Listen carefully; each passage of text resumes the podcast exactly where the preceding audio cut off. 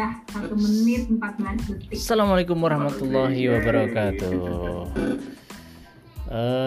Teman-teman, banyak orang tua muda yang punya kendala ketika mereka menjalankan work from home dan juga learn from home bagi anak-anaknya yang sekolah di rumah.